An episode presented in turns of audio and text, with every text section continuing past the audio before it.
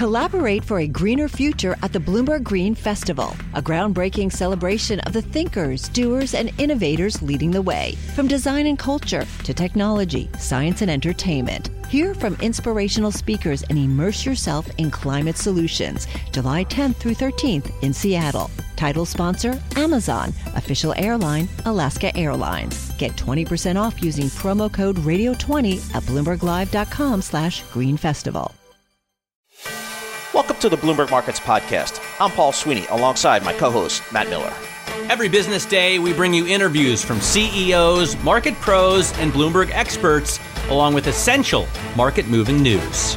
Find the Bloomberg Markets Podcast on Apple Podcasts or wherever you listen to podcasts and at Bloomberg.com slash podcast. Ukraine, Russia. Boy, we did not see this coming over the weekend, or at least I didn't. Uh, we need to figure out what's happening over there. So we, we asked to get two of our smarter voices over in that part of the world. Maria Tadeo, European correspondent for Bloomberg News, uh, and Leonid Bershidsky, columnist uh, with Bloomberg Opinion. Maria, thanks so much for, for taking the time. I know you're extremely busy today. I tell you, I, I feels like the world knows almost nothing about what did happen over the weekend, what is happening. What's the latest reporting about what's going on in Russia?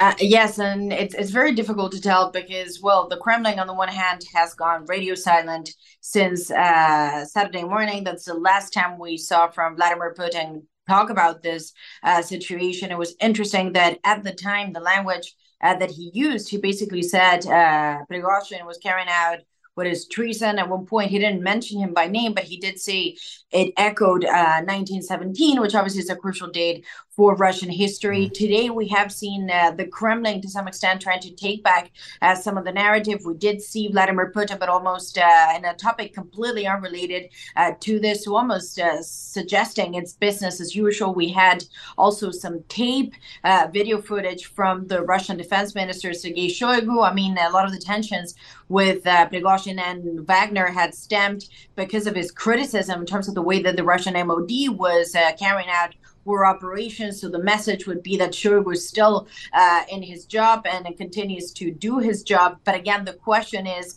how do we know if this footage was filmed today? Is this all happening today? And of course, uh, we've seen that in the past, uh, Russia can be very good at just putting out a message on tape and footage and comments, pictures of things that are not happening in the moment, but are already pre-recorded. They just put them out because it suits mm. a narrative. To me, the real takeaway, however, is that uh, today you see Russian um, state media suggesting that this idea that there would be amnesty, that there would be no charges into Prigozhin or even Wagner, that a lot of that had been part of a deal brokered by Alexander Lukashenko. Remember, uh, he's the head of Belarus, who the international community doesn't really recognize because they say he rigged the 2020 election, but nonetheless remains an ally, mm-hmm. a, a, transactional ally, I would say, to Russia. Again, the terms of that deal uh, that was brokered to defuse the situation now are being called into question question, and there's a lot of questions too in terms right. of what is going to happen to Wagner, but also where is Prigozhin? Mm-hmm. And the idea is that he would be on his way to Belarus, but we've had no indication that he's arrived yeah. there. All right. Well, let's bring Leonid into the conversation here. Leonid Bershidsky, thanks for getting on a call with us. Talk to me about what this tells us about Putin's control and specifically his popularity uh, with the Russian people. Um, well, his control uh, is uh, not really in, in question uh, if there's actually a deal with Prigozhin. Uh, such a deal could not have been engineered without Putin's consent, Putin's permission, or Putin's participation somehow in the like in deciding what should happen. Uh, his uh, actual power is in question, though, because when, um, as the mutiny unfolded, nobody really made a, a serious move to defend Putin uh, and to stop the, the, the mutineers. Uh, a lot of people professed loyalty, but nobody actually did anything to stop them. So it's a it's a twofold situation in, in terms of um, you know whether uh, whether Putin is still in control or not he's still able to um, to engineer deals. The, you know, people, the the, the bureaucracy, the, the government apparatus still obeys him clearly, uh, but nobody will go out of their way to to, to right. defend him against an armed threat. Maria, is there any feeling or consensus building after the, the weekend about what this may mean for the actual war on the ground uh, in Ukraine? Does this strengthen at all the Ukrainian position? Well, actually, we just heard from the head of uh, NATO, the Secretary General Stoltenberg, who had what is to me a subtle, maybe not even a subtle dig, but just criticism of the operation in, in Russia and just seeing the chaos that we saw play out over the past 48 hours. This is exactly what happens when you hire mercenaries or people that will fight for money to fight uh, your war. And again, he said this pointed to weakness in the way that Russia has conducted this operation and this idea that the war would be easy to win is obviously by no means uh, the reality now. We've seen it play out for more than a year and a half. Uh, anything that is chaos chaos internally for Russia. The Ukrainians would perceive it as good for them. But again, one of the things that I would stress, however, is that for a lot of the European officials, especially the ones that I was on the phone with yesterday, what they say is that you have to be very clear here. Prigozhin is not an ally to the West. It's not, uh, again, if there had been a coup or, or Putin had been overthrown, that things in Russia would be better. If anything, you could argue there could be more hardliners mm. that could uh, come in, and the situation could become even more destable. And this is a country that still holds uh, nuclear weapons. I think at this point, does it help the Ukrainians uh, in terms of the symbolic nature of this for them? They say yes, because again, it goes back to this idea that Vladimir Putin is not invincible, that this myth of the KGB man is a myth to some extent, but will it play out on the battlefield and will they help them uh, logistically? I think that is very, very early to tell. And again, when I spoke to the Ukrainian prime minister last week, he did say to me, look, this is not a Hollywood movie. It's not that things happen and change from one day to another. A counteroffensive counts with many different uh, operations. Will it change something substantially on the battlefield as of today? I think that's overly uh, or an overly stretch. But again, it goes back to this idea, at least uh, for NATO today, reinforcing this message that whatever happens internally in Russia for NATO, you have to help Ukraine. That's what Stoltenberg said, and, right. and at this point, maintain that support. Well, Leonid, on that, I wonder to what extent you feel that Putin's authority had already been undermined based on his performance and, and conduct uh, within the Ukraine invasion. Uh, well, it's it's clear that his authority has been undermined by this uh, by, by having to, to actually make a deal with um, uh, people who uh, stage an open revolt. Uh, but um, whether that affects the events on the battlefield is another a different matter. The Russian generals coordinating the uh, the, the Russian resistance to the Ukrainian counteroffensive out of the headquarters in Rostov actually continued as if nothing had happened, even as the Wagner fighters uh, were patrolling the perimeter. Uh, so it's it's not as if some sort of anti-war force uh, threatened to overthrow Putin. The, Prigozhin is firmly in the pro-war camp, even if he questions the motives that led to, to the war being started. Like whatever happens to Putin personally, uh, whether that ends the war is an open question. Leonid, uh, what do you expect the, the, the I guess the next thing we will hear from Mr. Putin? What do you expect him to do next? Um, what do I expect Putin to do? He hasn't really been doing much uh, lately. He's kind of um, uh, been laying in wait and letting the uh, letting the military uh, do their job. He uh, really has kept out of the action to such a degree that the sort of the ultra nationalist contingent in Russia is questioning uh, whether he's still around or you know the, the, the Kremlin is being run by a double. Mm. So what's he gonna what's he gonna do next? Nothing.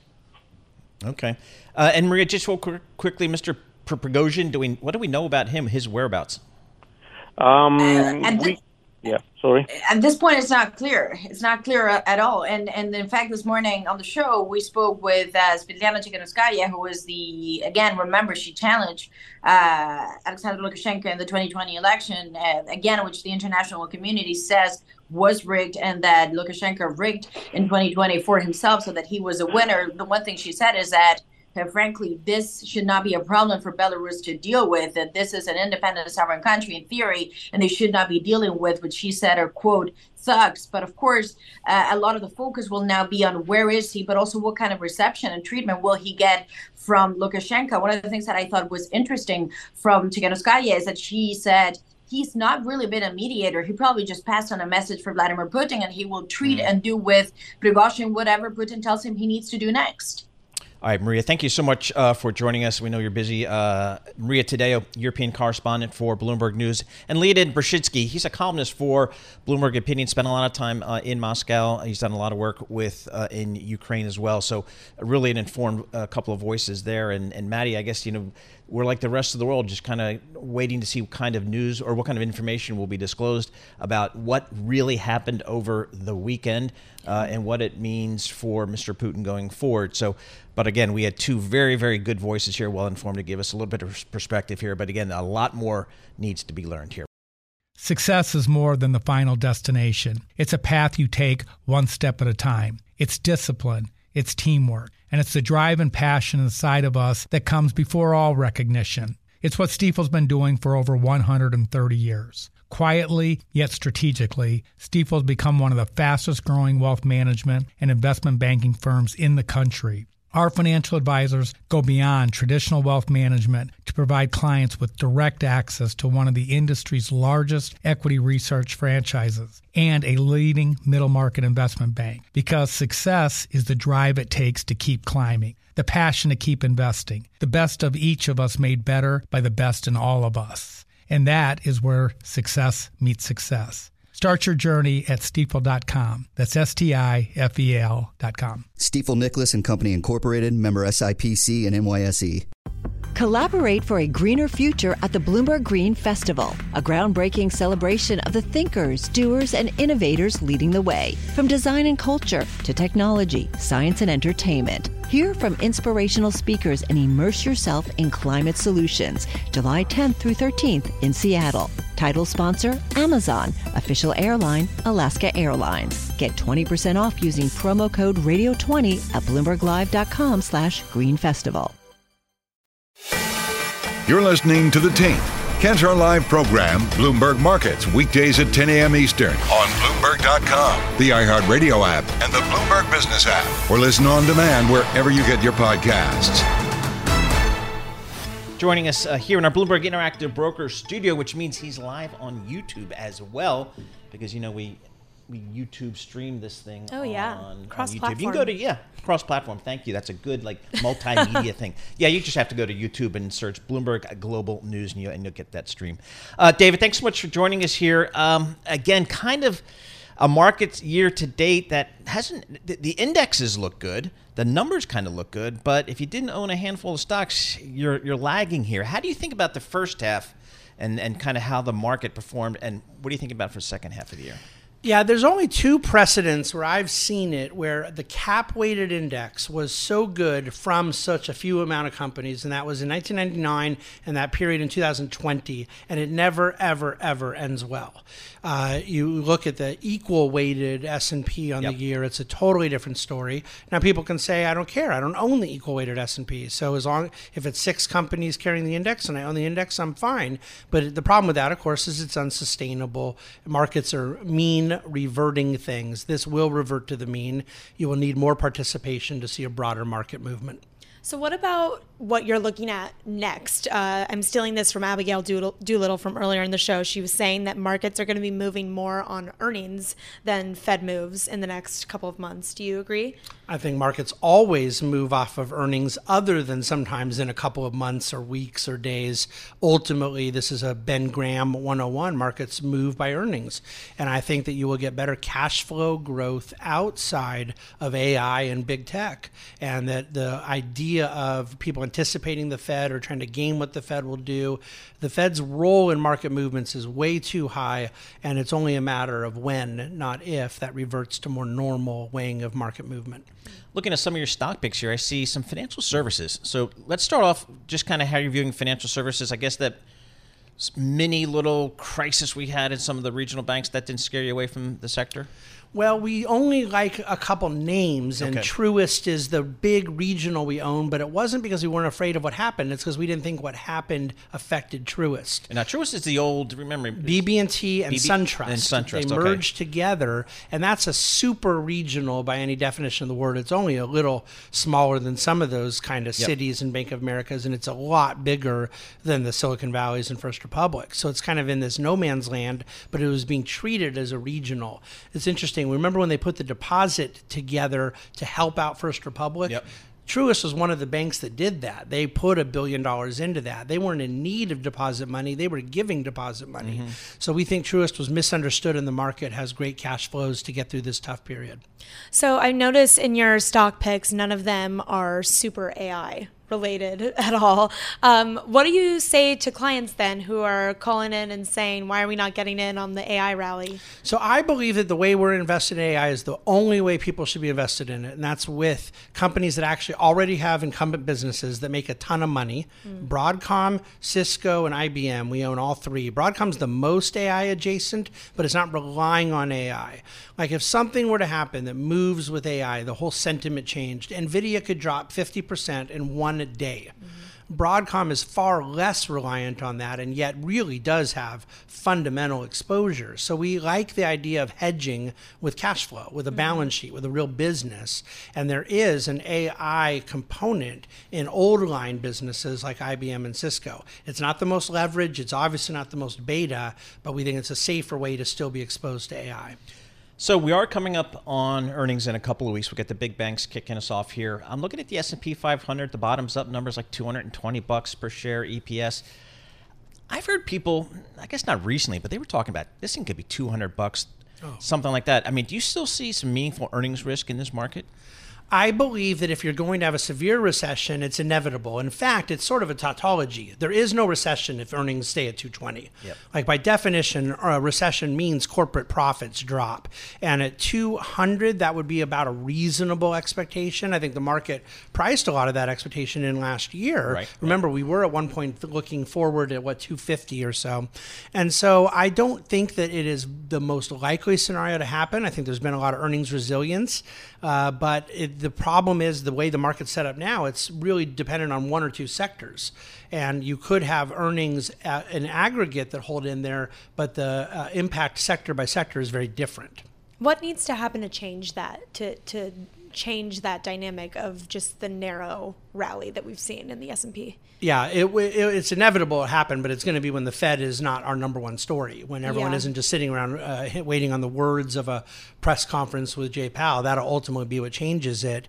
And, you know, I don't think it's good for index investors if we go into the next phase 19 or 20 times forward earnings. You'd Mhm. rather be at 16 or 17 forward, and even that's not cheap. Yeah. But to go into the next phase already above average valuation, I think will be a, a difficult place to start at. Uh, we just prefer to be much more selective, and we run a really concentrated portfolio.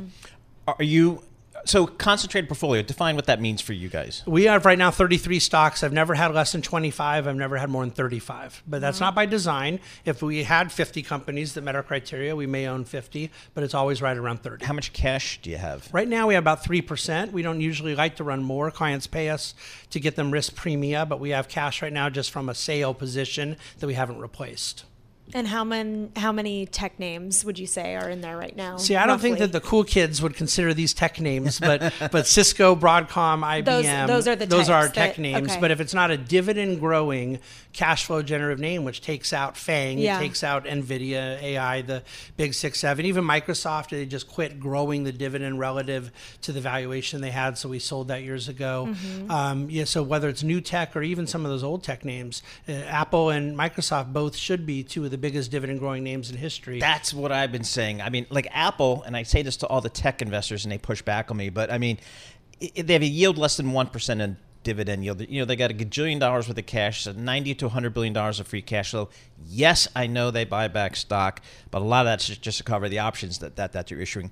Why do you think they don't have a three, three and a half percent dividend yield? Oh, I think it is purely an ego issue in Silicon Valley where they believe, like the reason people push back with you is tech investors believe that they can invest the money better than we can. And they can to a point, but there's a diminishing return. Yep. That's why dividend growth is so important for shareholders. At some point, the C suite starts doing dumb things. Now, Apple makes so much money they got Yep. away with it. Hmm. My example years ago is they bought Dr. Dre's headphone company for Yeah. three Yeah. billion dollars. It wasn't worth 800 million soaking wet. Now, for a normal company to throw two, two and a half billion in the trash can, that'd be a problem. For Apple, it didn't matter. But that's the kind of bad deals companies do when they're not returning cash. So give me a name in your portfolio that is a good dividend growth story that you guys own for Well, all 33 names in our Okay. portfolio are good dividend growing names, but you look at the consumer staples, your Johnson Johnson's, Procter Gamble's, Pepsi's, Clorox, they could bore people to death. They've had the best pricing power of any sector through this period of time. Their uh, top line sales have either come down or stayed flat, and yet profits are up anywhere from 7 to 15%. percent You have a lot of dividend growth embedded in that sector, and then energy, the midstream pipelines are growing dividends double digits, and they're less levered now than they were when they started. Mm. So we really like that midstream energy for dividend growth. Any discretionary names in our final couple of seconds together? See, this is a funny thing is I've only owned what I consider one consumer discretionary name my whole career, and it's McDonald's. But I'm not sure. I'm not sure it's, It's a really a, staple, consumer no? discretionary. Right? I think it's a staple. I think you have to own those. Uh, you have to buy those French be. fries, and it's really a real estate company at the end of the day. Oh, yeah, interesting. exactly. And I learned that from watching the movie. Oh, Oh, yeah. yeah. Yeah, that's I Yeah. learned. I didn't know Yeah. that. It made a, t- a ton of sense. You're not in the hamburger business. You're in the real estate That's business. right. So There you go. All right, David. Thanks so much for joining us, David Bahnsen. He's the CIO of the Bahnsen Group. I like the strategy of a, you know consolidated portfolio Yeah. uh, and looking at dividends. I mean, that's something you can get your head around. Yeah. Um, where that takes you, I don't know, but it takes you to some of those big staples as well. You're listening to The Tape. Catch our live program, Bloomberg Markets, weekdays at 10 a.m. Eastern on Bloomberg Radio, the TuneIn app, Bloomberg.com, and the Bloomberg Business app. You can also listen live on Amazon Alexa from our flagship New York station. Just say, Alexa, play Bloomberg 1130. Madison Knowles and Paul Sweeney here in our Bloomberg Interactive Broker studio. You can check out the live stream on YouTube. Just go to YouTube and search Bloomberg Global News. A little bit of a merger Monday here, Maddie. I mean, not a big deal, but it's in tech, so it kind of got my attention. Uh, it's IBM. Uh, they are buying Apptio for $4.6 billion in an automation push here. But just give you some perspective, IBM's got a market cap of about 120 billion dollars, so not a huge deal. But let's get see what it means for our good friends in Armonk, New York, if that's even where they still are located. Anurag Rana, I know where he is. He's in Bloomberg Chicago office. Happy camper in Chicago. He's a tech analyst for Bloomberg Intelligence. He's been covering IBM and this space for a long time. Uh, Anurag, thanks for joining us here. What is IBM buying here? Yeah, this is a very uh, small company. I think from a from a logical point of view, IBM made a very big push on hybrid cloud with the acquisition of Red Hat many years ago. This product kind of goes along with it. If you are a company, let's say a Pepsi and Coca-Cola, you have a very uh, old uh, IT architecture, which is all your products or workloads are on premise, and you want to move some of them to the cloud this product helps you figure out, you know, whether some products are better off you keep it in house and whether some workloads are better if you. So it, it's like a cost optimization uh, product, and in this market where every every company wants to save more cost on technology, uh, this is this is you know that fits right uh, in, in with that. And Anurag, we've talked a lot about the challenges of getting any deals done right now. Why is IBM one of the few tech companies that's been able to uh, get a deal done in this environment? Yeah, I mean, we have been writing about this for some time that we think there are only a handful of uh, uh, public companies who can make some deals, and, and you know IBM being such a small compared to um, like the likes of Microsoft or Google or Apple or Facebook. I mean, this this is a you know this is the only one that can make a deal right now, other than private equity firms. I mean, they're really having a ball out there with you know cheap funding as well as valuations in the software world going down. Um, so IBM is one of the few ones that can do it. And and as Paul mentioned, you know, 4.6 billion dollars is not a whole lot of money. Um, the, the company didn't uh, divulge their financials, but we think the revenue run rate would be somewhere between 400 to 500 million, uh, given that Apptio was public three years ago. So if you extrapolate that, so from that point, it's you know it's going to be less than one percent of IBM's uh, sales from a contribution point of view. So it's a very small deal, frankly. So I'm looking at the stock of IBM here, on Anurag. I see the stock's down about seven and a half percent year to date. So it's clearly not getting the AI yeah. love that a lot of other tech names have. Why is that? Because they're not an AI play, or how does a company kind of try to position itself there? Yeah, I'm a bit surprised that they haven't been, uh, you know, they haven't gotten any love where a lot of companies like C3 AI have seen their stock go up, I don't know, 200, 300% or so. Um, IBM actually is one of the first ones to come up with AI products with their Watson suite over the last 10 years.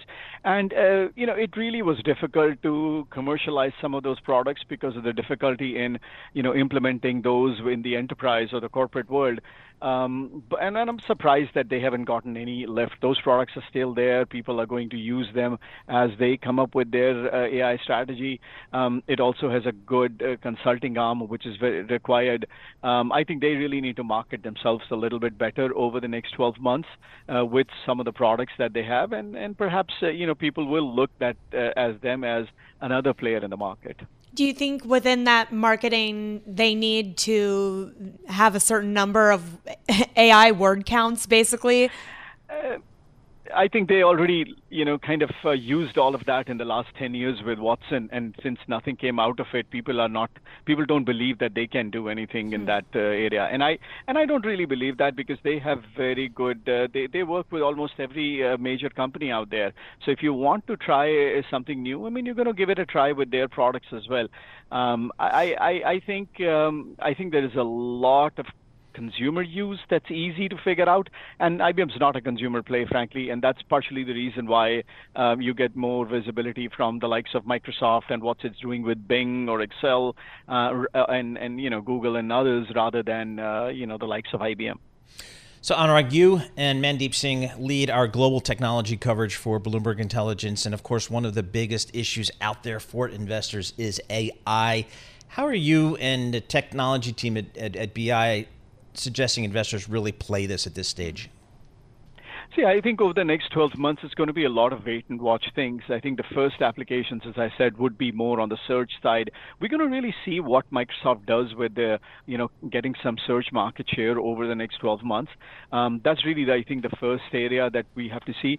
Then you have cloud investments going in. Companies are going to uh, do test environments in, um, you know, one of the larger cloud providers, whether that's Microsoft, Amazon, or Google, to come up with new uh, applications.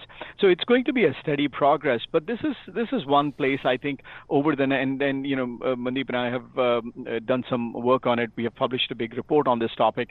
We think this is really going to uh, support very strong tech spending over the next decade. What is that tech spending looking like? I think you know if you go back historically, technology spending has you know been somewhere around five to seven percent, with software being the bigger portion of it, with ten to twelve percent. But we think um, you know this thing supports that level of growth with more spending going towards software and less on the um, you could say services side of it or uh, some of the other areas. So, Anwar, give us a sense here of just kind of overall tech spend out there. I feel like it's you know it's been a obviously such a great secular growth story for decades now. Um, where are we in that now? I mean, I know people are talking about a recession and concerns about that. Where are we in just overall tech spend? So the near term, we have a problem. I mean, we are not seeing that level of spending. We saw some fairly neutral to, I would say, bearish results from Accenture last week, and they are the biggest IT services companies in the world. They are saying their consulting bookings were down, which is the third consecutive quarter. Um, so I would say, as it comes to the second half, or even the results we're going to see in July, um, we are not very optimistic that we're going to see some massive positive bump coming out because of all the AI rush that we are seeing. Now, having said that, I think they will indicate a lot of new product launches and uh, new things happening. And with that in mind, I think you know things could change um, in in the latter half of the year with bookings improving, and then you know 2024 year could be uh, where we see some rebound. All right, Anurag, thanks so much uh, for joining us. Really appreciate it. Anurag Rana, uh, he's the uh, senior technology analyst for Bloomberg Intelligence, based out in our Chicago office. Just giving us some color here and another little uh, M and A trade here in, in, the tech space. IBM uh, buying Apptio for $4.6 billion.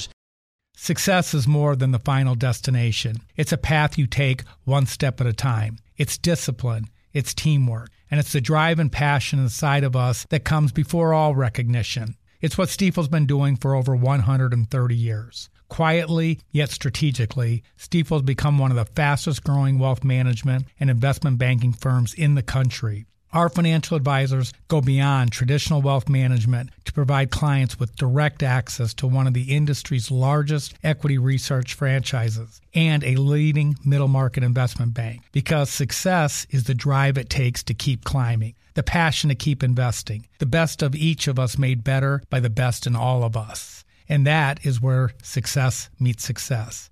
Start your journey at stifel.com. That's S T I F E L.com. Stifel Nicolaus and Company Incorporated, member SIPC and NYSE. Collaborate for a greener future at the Bloomberg Green Festival, a groundbreaking celebration of the thinkers, doers, and innovators leading the way. From design and culture to technology, science, and entertainment. Hear from inspirational speakers and immerse yourself in climate solutions. July 10th through 13th in Seattle. Title sponsor Amazon, official airline Alaska Airlines. Get 20% off using promo code radio20 at bloomberglive.com slash green festival. You're listening to The Tape.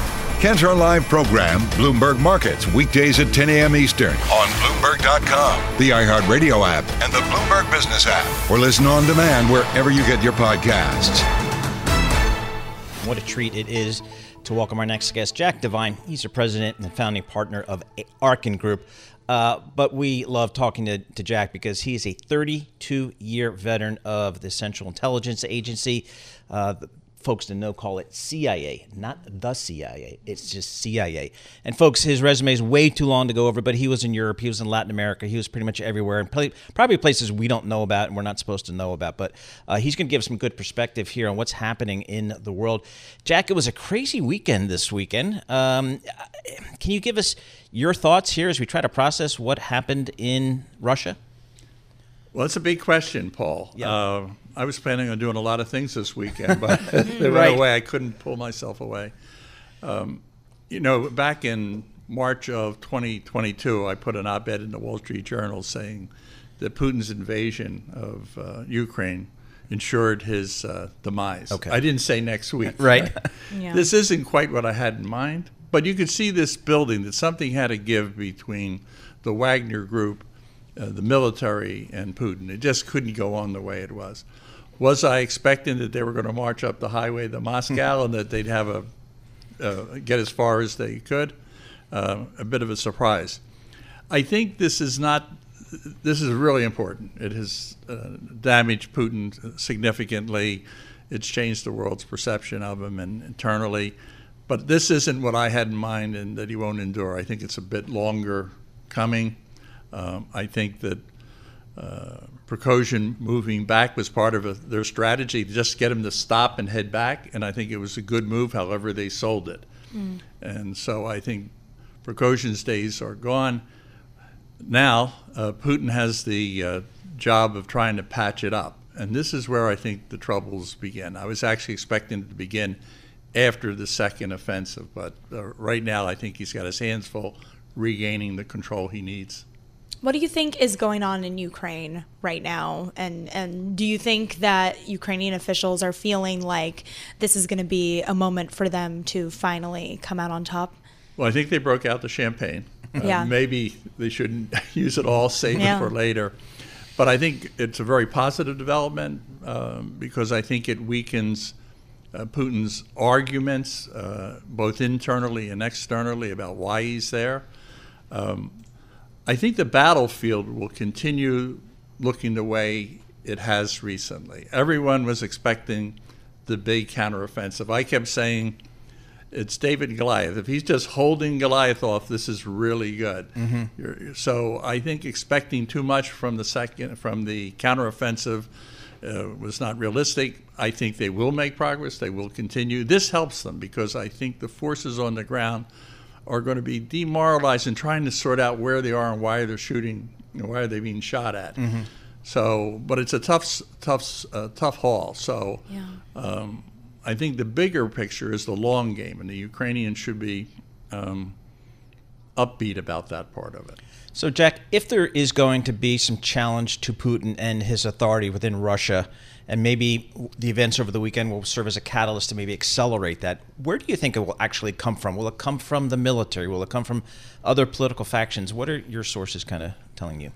Well, uh, first of all, um, I didn't think you would see a coup. In other words, Yep. the Army, Navy, Air Force yanking him out. I didn't think he'd lose in an election. I didn't think the mass demonstrations in the streets would uh, push him out. I think when he becomes an, a liability to the elites and the establishment. Now, we could spend a lot of time defining that. And it's an amorphous group. It's elements within the intelligence services, within, uh, within the security apparatus, within the military, but when and and the money people. So, I think his his uh, he's more of a liability today, but he's not enough of a liability for them to act. This is bad news what they're looking at. If you're in the military and you're looking at your armed forces, you're having a bad day and you want you you want this to end.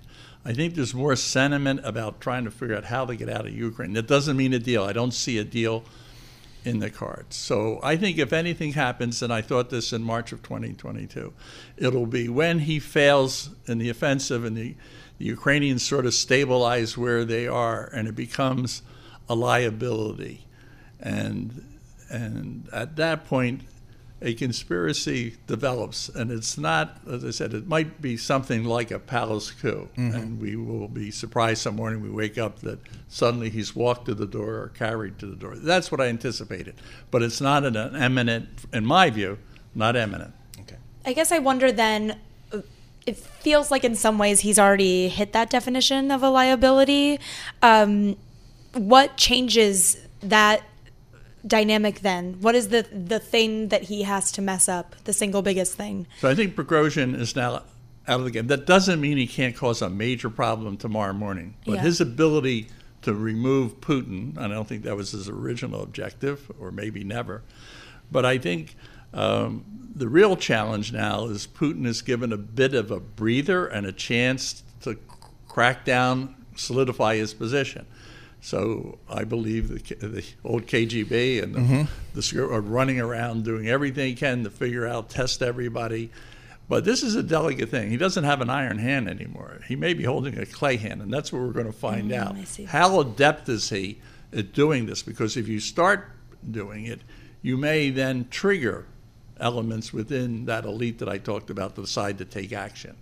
So I think he's got a very tricky hand to play. I used to say he was very good tactically, but not very good strategically. I'm not sure he's good at either anymore, just Right. like we're not so sure of the Russian military's how good it is. So I'm not optimistic that he's going to be able to handle it over the long run. But I wouldn't count him out of the game uh, now. Uh, despite what I'm saying, I think he's ensured his demise, but he, it isn't. I don't see it as being an eminent issue. President Xi Jinping of China, I guess tacitly has been supporting Russia. Mr. Xi's probably going to be saying, "Oh, my, who did I get into bed with? I mean, who's this guy? I mean, he can't even take care of his own country." Where do you think? How do you think China's viewing all this? I think he's, they see uh, Putin as a liability, but not enough of a liability. In other words, there can be a liability. It's a question of where is that pressure point, and that burns burns slower. But the embrace, uh, it's very important that China and Russia, from from uh, China's point of view, remain together because together uh, they represent a counterblock to to the democratic nations, right?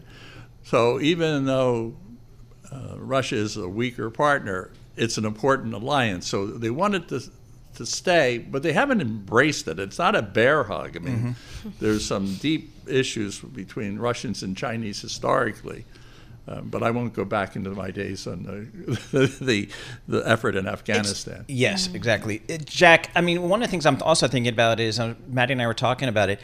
I mean, Putin, he's totally irrelevant to the world's leaders, right? He has no standing with a Biden, a, a Xi, uh, the, the European Union. I mean, he doesn't, he doesn't get invited to the G7s or G20s or any of those types of things, does he? He can't come back. Can't come back. There's no Yep. road back. That's what I was saying before. There's no way.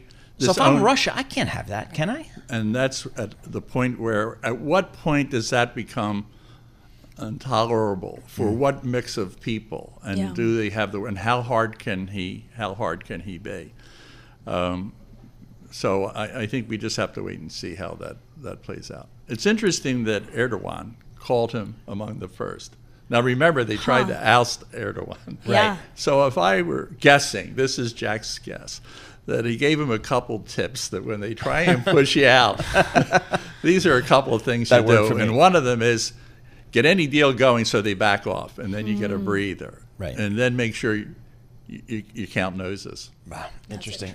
All right, Jack, thanks so much for joining us. Really appreciate uh, you coming here. Jack Devine, he's a president and founding partner of the Arkin Group, joining us live in the Bloomberg Interactive Broker Studio. No phoning it in uh, for Jack Devine. You're listening to The Tape. Catch our live program, Bloomberg Markets, weekdays at 10 a.m. Eastern on Bloomberg Radio, the TuneIn app, Bloomberg.com, and the Bloomberg Business app. You can also listen live on Amazon Alexa from our flagship New York station. Just say, Alexa, play Bloomberg 1130. Let's talk venture capital investing. I wonder how uh, th- how that market is reacting to a market where you got rising interest rates, we've got potentially a recession on the horizon. Uh, what's that mean for the folks in the VC biz? Zoe Peden joins us. She's a VC partner at Ananda Impact Ventures. Zoe, thanks so much for joining us here via Zoom. Talk to us about what you guys do at Ananda. How's your what what is your angle on uh, venture capital investing? Uh, thanks, Paul. Yes, so Ananda's an impact focused venture capital fund based in Europe. We invest in sustainable solutions to the world's most pressing ecological and social challenges across biodiversity, climate, health, education, and employment. So 200 million euros across four impact funds. And we've got an active portfolio of 33 investments. So, talk to us about how uh, your portfolio and, and your work day to day has changed uh, given the higher interest rates that we're experiencing that Paul mentioned earlier. How is a higher interest rate environment impacting you? So, in terms of a higher interest uh, rate environment, the companies, uh, well, the, the advice that you see in media and, and reading in the in the papers is quite conflicting sometimes. Um, many of the companies uh, before the interest rates were were really growing really fast, and I think uh, a lot of the advice that we're giving them now is to look at the areas where they're growing fast. If they're working in different industries, to focus on those ones rather than new ones that might be a few years away yet, and then cutting back if there's anything that they can trim, they will trim and uh, if they can put up those prices too, if that market is elastic enough to be able to do that, then now's the time to put those prices up. But they're strong, they're fierce, they've faced other things before, they're all used to working in difficult environments. So, yes. Um, it's an interesting time for sure. Hey Zoe, give us an example of maybe a recent investment you guys made. You know, what attracted you to that investment? What are some analysis you did, and, and, and why did you actually end up investing? Okay, yes. So this is quite related to you know the challenges of how much you ask a, a, company to cut back. Because one of the recent investments we did is a company called NatureMetrics, and this is um, the world's leading environmental DNA company. And what I mean by that is they're using, they're measuring biodiversity to be able to help enterprises, very large enterprises, become nature positive. So we're talking about all the regulated industries such as extractive, marine, uh, water, utilities, as well as non regulated industries looking at nature. And um, a lot of climate finance is starting to look at nature and start to build bonds and loans around these metrics to be able to offer large industries, banks, um, special loans based on these metrics. So for us to start saying to this company, I think it's time that you need to, to be watching your finances. This is such a cutting edge area that's in such high demand. Um, so for us, the analysis around it, it's, you know, this is nature is the new carbon. So you've got carbon credits, um, I believe biodiversity credits are the next thing coming up. So, talk to me about how you measure the impact of these companies uh, over time. Uh, we we talk a lot about you know the obsession and interest in ESG investing and impact driven investing, but how, how do you specifically measure the success of those initiatives? Well, there's something to really be conscious of here. Um, it's around terminology. There's a lot of confusion in the market around impact and ESG. And I think a great resource that your listeners might be interested in is by Tideline at tideline.com, a New York agency, which outlines a real simple difference between ESG and impact. So, first of all, it's, it's important to get the terminology correct. Um, and impact is around intention, is outcomes focused, whereas ESG is more around inputs and is more risk management focused. So the way we go about it is we will look at a company and start to ask the founders what intent what their intentions are for their end goal. So look at their theory of change. And this is very outcomes focused. What do they want to change in the world? And then looking over this could be 10 year horizon but looking at what is going to happen over the next two to three years what are those outputs? So maybe two to three kpis that we can measure um, so with NatureMetrics, it ra- might be around the, the, the kilometre, the hectare spread of the area that they're able to measure on the planet with environmental DNA when they're collecting that.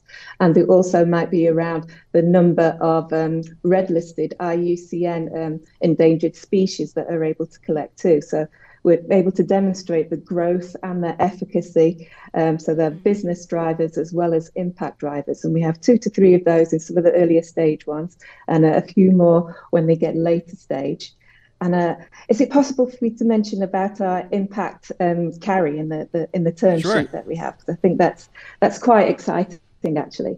So something that really demonstrates, you know, what an impact investor is from maybe someone who calls themselves ESG or a mainstream impact investor is the fact that we have this impact term sheet and we have a carry model. So as you know, VCs always talk about, you know, they have their basic salaries, but there's the carry that they get. So often it's beyond a certain hurdle, so two or three or sometimes five times, and then they get 20% of the extra above that is their carry. Now, for Ananda, um, we wrote alongside the European Investment Fund the, the carry model where it's integrated. So we do not see right. um, our, our, carry as investors unless we've met certain impact hurdles as well as okay. the financial hurdles. So okay. that's kind of you get all values aligned with the impact then, and it's not just about the finances. Hey, Zoe, thanks so much uh, for taking the time to speak with us here. Uh, talk to us a little bit about impact I- investing and maybe some of the differences with ESG and, and how investors can uh, invest on in the impact space. Zoe Peden, VC partner for Ananda Impact Ventures. Thanks for listening to the Bloomberg Markets Podcast. You can subscribe and listen to interviews at Apple Podcasts or whatever podcast platform you prefer. I'm Matt Miller. I'm on Twitter at MattMiller1973. And I'm Paul Sweeney. I'm on Twitter at PT Sweeney. Before the podcast, you can always catch us worldwide at Bloomberg Radio. Collaborate for a greener future at the Bloomberg Green Festival, a groundbreaking celebration of the thinkers, doers, and innovators leading the way. From design and culture to technology, science, and entertainment. Hear from inspirational speakers and immerse yourself in climate solutions. July 10th through 13th in Seattle. Title sponsor Amazon. Official airline Alaska Airlines. Get 20% off using promo code radio20 at bloomberglive.com slash green festival.